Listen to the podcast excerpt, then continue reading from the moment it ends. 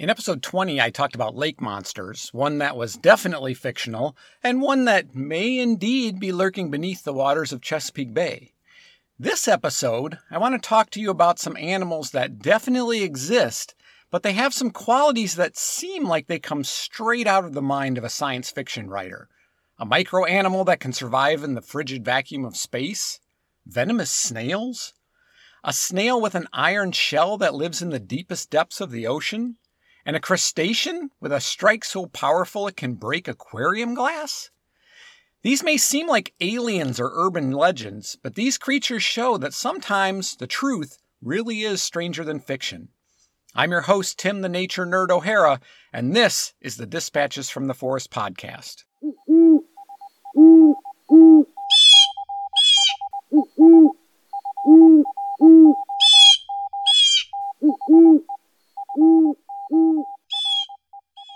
The first animal I want to tell you about may be no bigger than the period at the end of a sentence, but tardigrades, also known as water bears or moss piglets, are one of the toughest animals on the planet. The largest tardigrade reaches a not so whopping 1.5 millimeters, or about 6 one hundredths of an inch. They're short and plump with four pairs of legs which end in claws or suction discs. Tardigrades are found on mosses and lichens and feed on plant cells, algae, and small invertebrates. There's about 1,300 species of tardigrades, and they've been found in every biosphere on the planet, from the top of the Himalayan mountains at 20,000 feet above sea level to the deep sea at 13,000 feet below sea level. They can be found in tropical rainforests, hot springs, mud volcanoes, and in polar regions living under solid ice, not to mention everything in between. Now, given their size, it's not like they're going to sneak up and take you down, but when it comes to enduring harsh conditions, no animal can match the tardigrade. Now, that's a big claim for an animal that, under ideal conditions, has a lifespan of anywhere from four months to two years. And yet, tardigrades can survive conditions that would quickly kill any other animal, and they've survived all five mass extinctions on the planet. So, how do they do it? Well, when exposed to extreme conditions, tardigrades have the ability to suspend their metabolism. While in this state, their metabolism lowers to less than 0.01% of normal, and their water content can drop by as much as 99%. They can go without food or water for more than a decade, and when rehydrated, they'll pick up right where they left off, foraging and reproducing. In this desiccated state, they can survive temperatures of negative 4 degrees Fahrenheit for up to 30 years, and even survive a few minutes at 1 degree Kelvin, which, for the record, is negative 458 degrees Fahrenheit. On the other end of the thermometer, they can survive for a few minutes at over 300 degrees Fahrenheit. They can withstand exposure to the low pressure vacuum of space, and some species up to six times the pressure of the deepest ocean trench. Got radiation? No problem, says the tardigrade. They can handle exposure to 1,000 times more radiation than other animals. And they can even survive impacts of up to 900 meters per second, which is over 2,000 miles per hour. Don't believe me? Tardigrades are the first known animal to survive after exposure to outer space. In September 2007, tardigrades were taken into low Earth orbit. For 10 days, groups of tardigrades, some of them previously dehydrated, some of them not, were exposed to either the hard vacuum of outer space alone or space plus solar UV radiation. When they returned to Earth, more than 68% of the tardigrades that were protected from solar UV radiation were reanimated within 30 minutes following rehydration. Although the ones that were exposed to solar radiation had significantly higher mortality, a few actually did survive. Now, this has some interesting implications. In recent years, there's been increased speculation about the ability of tardigrades to survive on, say, Mars without life support systems, which in turn has fueled efforts to colonize Mars with tardigrades. Tardigrades may end up being the first Martians. Okay, what would you say if I said venomous predatory sea snail? Cone snails are small to medium sized tropical sea snails with cone shaped shells. Big surprise there, right? Shells of many species are also brightly colored and patterned. The largest species of cone snail can grow up to about 9 inches long. Cone snails are carnivores. They eat things like marine worms, mollusks, including other cone snails, and fish. Yeah, you heard that right. These snails sometimes hunt fish. Now, you might be asking yourself, how in the world does a snail catch a fish? Are these snails exceptionally fast or something? Nope. Cone snails are just as slow as any other sea snail. But they've evolved a way to catch prey that are much faster than they are. They use venomous harpoons. Yep, you heard that right too. They harpoon their prey. And if that wasn't enough, they don't even use their eyes to detect prey. They use smell. So just to review, cone snails can hunt fish by smell using a venomous harpoon. Now, to understand how this works, we need to talk a little bit about gastropod anatomy. Most mollusks, the exception being bivalves like clams, have a structure called a radula that is used for feeding. It has been compared to a tongue, but think of it as a tongue with small teeth on it. It's typically used for cutting or scraping food before it enters the esophagus. The arrangement of these teeth varies by species, but in most mollusks, they are arranged in rows. On a side note, there's another type of predatory sea snail called a moon snail, which feeds primarily on other mollusks, which it attacks by boring a hole through the shell of its prey using its radula and an acidic secretion. Talk about Ocean's Eleven. So back to the cone snail's harpoon. The radular teeth of the cone snail are barbed and hollow. Each one is attached to the radula inside what is called the radular sac in the throat of the snail. All of them, that is, except for the one that is loaded up and ready to fire. Each one is also attached to a venom gland. When the snail senses prey within range, it uses powerful muscles to fire the poison harpoon. The venom can paralyze small fish almost instantly. Now, many species are nocturnal, attacking fish while they're sleeping, and some will release venom into the water to make the fish groggy before engulfing them with an extendable mouth like a net known as net hunting, and then firing their harpoon. But once they've harpooned their prey, the snail retracts the radula, drawing the subdued prey into the mouth. After the prey has been eaten, the snail regurgitates any indigestible material like spines or scales, along with the now disposable harpoon tooth. Cone snails constantly grow new teeth, so it will never be unarmed. Because of their colorful shells, people frequently want to collect them, which if they're still housing a snail, can result in a snail sting. Now, while smaller snails are not usually a threat to humans, getting stung is said to be similar to getting stung by a wasp. The venom of larger fish eating species can be fatal to humans. One species, the geography cone snail, is known as the cigarette snail because it's said that the victim of a sting from this snail will have just enough time to smoke one last cigarette before they die.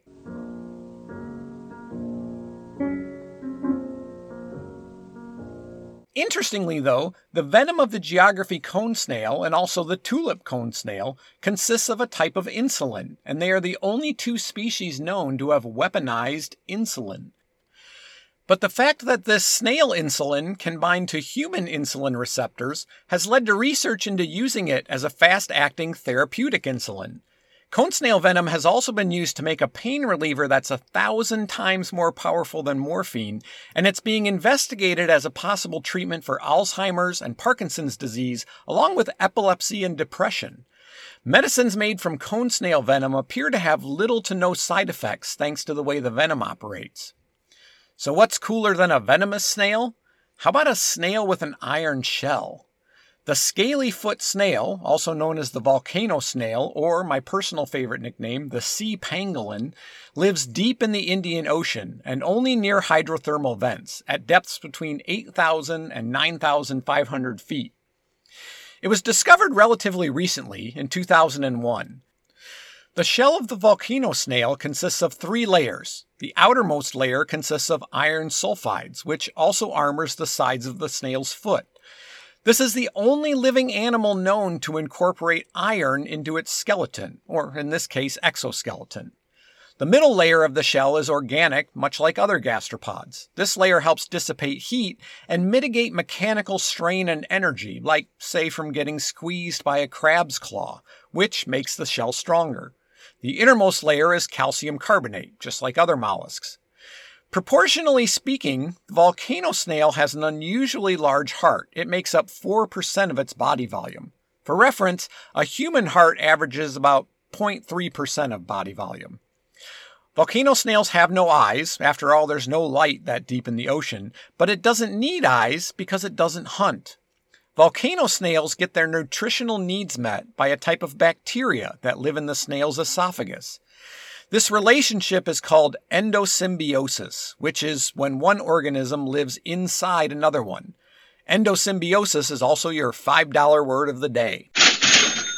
The fact that these snails and their symbiotic bacteria can produce energy without photosynthesis suggests that other planets with vastly different conditions from what we have on Earth could sustain life of some sort.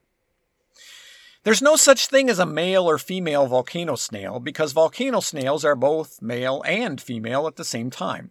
This is actually not as strange as it sounds. Land snails, slugs, and earthworms are also what is known as simultaneous hermaphrodites. But the volcano snail is the only member of their scientific family that displays this characteristic. They can mate with another snail, but self fertilization is not uncommon. Now, this snail is not only remarkable for its anatomy, but for the habitat in which it lives. Tardigrades can survive exposure to harsh conditions, but the volcano snail has evolved to call some pretty harsh conditions their home. First of all, as I mentioned, they live at depths between 8,000 and 9,500 feet, where the water pressure alone is crushing. Secondly, they live near hydrothermal vents, specifically vents known as black smokers. Hydrothermal vents are found in volcanically active places and are where superheated water, as hot as 400 degrees, escapes from the sea floor. Black smokers are vents that discharge high levels of sulfur bearing minerals. When the superheated water from the vent comes in contact with the cold ocean water, many minerals precipitate, forming a black chimney like structure around each vent.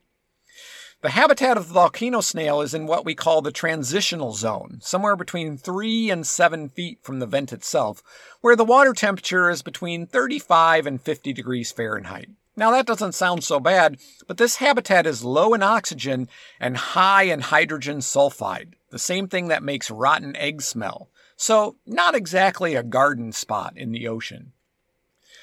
Now, the last species I want to tell you about is not venomous, and it doesn't have the ability to withstand extreme conditions, but it does have some abilities that are the stuff of science fiction the mantis shrimp. Incidentally, they're not actually shrimp.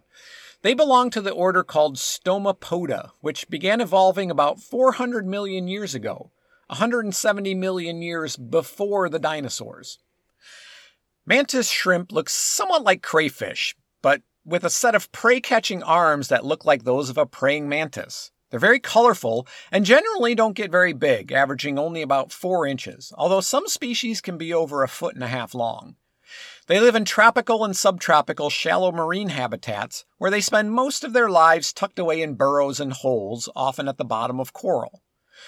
The first thing that makes mantis shrimp stranger than fiction is their eyes. Their eyes are mounted on stalks and can move independently from one another. That's not that unusual, right? But the mantis shrimp has the most complex eyes and visual system ever discovered. Think of all the colors that you can see. You can see all those colors thanks to just three different types of photoreceptors in your eyes. The mantis shrimp has between 12 and 16 different types of photoreceptor. We can't even imagine the colors the mantis shrimp can see. They can see light ranging from deep ultraviolet, which is invisible to the human eye, to the far red end of the spectrum, which is just barely visible to the human eye. They're also sensitive to polarized light. In addition, some species of mantis shrimp can adjust the sensitivity of their long wave color vision to adapt to their environment. This is called spectral tuning. Tell me that doesn't sound like something out of a ghost story.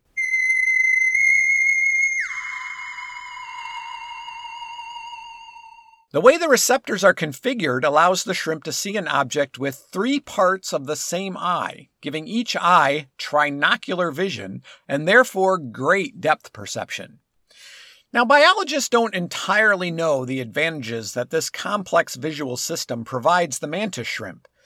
The eyes of the mantis shrimp may enable them to recognize different types of coral, prey species, which can be transparent or semi transparent, or predators like barracuda, which have shimmering scales. Also, the way they hunt, which I'll talk about in a minute, may require very accurate ranging information, which would require very precise depth perception. Their sensitivity to polarized light may be used in sexual signaling in a way that doesn't attract the attention of predators, a type of secret communication.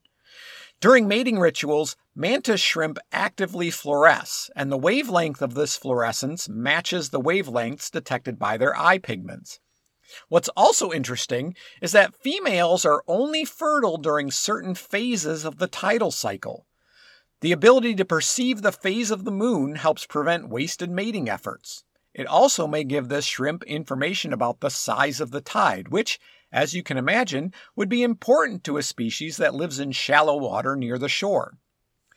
What makes the mantis shrimp even more amazing, though, is their attack.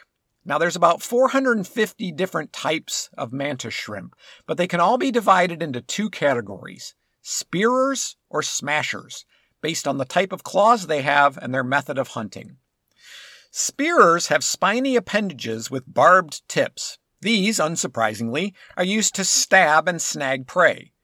Smashers have club like appendages, along with a more rudimentary spear, not its primary weapon, but still quite sharp. Because of these sharp spears, they are often called thumb splitters because of their ability to inflict a painful wound to those who don't handle them with care. Both spearers and smashers attack by unfolding their claws rapidly and swinging them at prey. What makes this so amazing is that they can do it with incredible speed, accelerating their claws away from their body at 50 miles an hour, about the same velocity as a 22 caliber rifle, and delivering a force of 1500 newtons, which is enough to smash through crab or clam shells and even normal aquarium glass. If you or I could accelerate our fists that quickly and our hands were hard enough, we could punch through steel. So why don't the mantis shrimp break their claws? Beneath their clubs, mantis shrimp have special layers of chitin, the same thing that their exoskeletons are made of, which are positioned so that they act as shock absorbers. This structure is called a Bouligand structure, and it keeps small cracks from becoming a full break. Researchers have actually studied the cell structure of mantis shrimp for possible applications in advanced body armor, car frames, and aircraft panels. But the punch of the mantis shrimp is so fast, it results in something called cavitation bubbles. This is a superheated bubble and even a small flash of light, which just for a split second generates a temperature of nearly 8,000 degrees Fahrenheit in the surrounding water. When these bubbles collapse, they cause an intense shock wave, which is like a second punch, and it can stun, dismember, or kill prey instantly even if the mantis shrimp misses. Not that unlike an alien punching its way out of the chest of an unsuspecting astronaut. Just saying.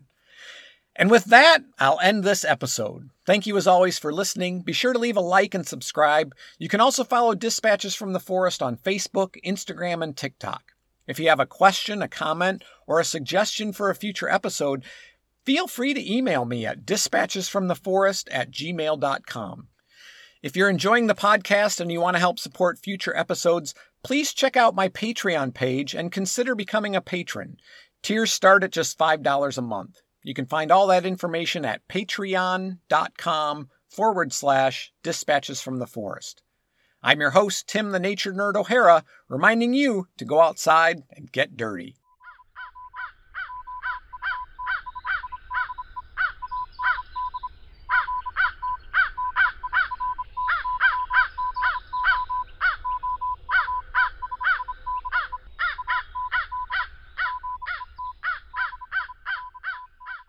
Dispatches from the Forest podcast is a production of Dispatches from the Forest and may not be used or rebroadcast whole or in part without express written permission.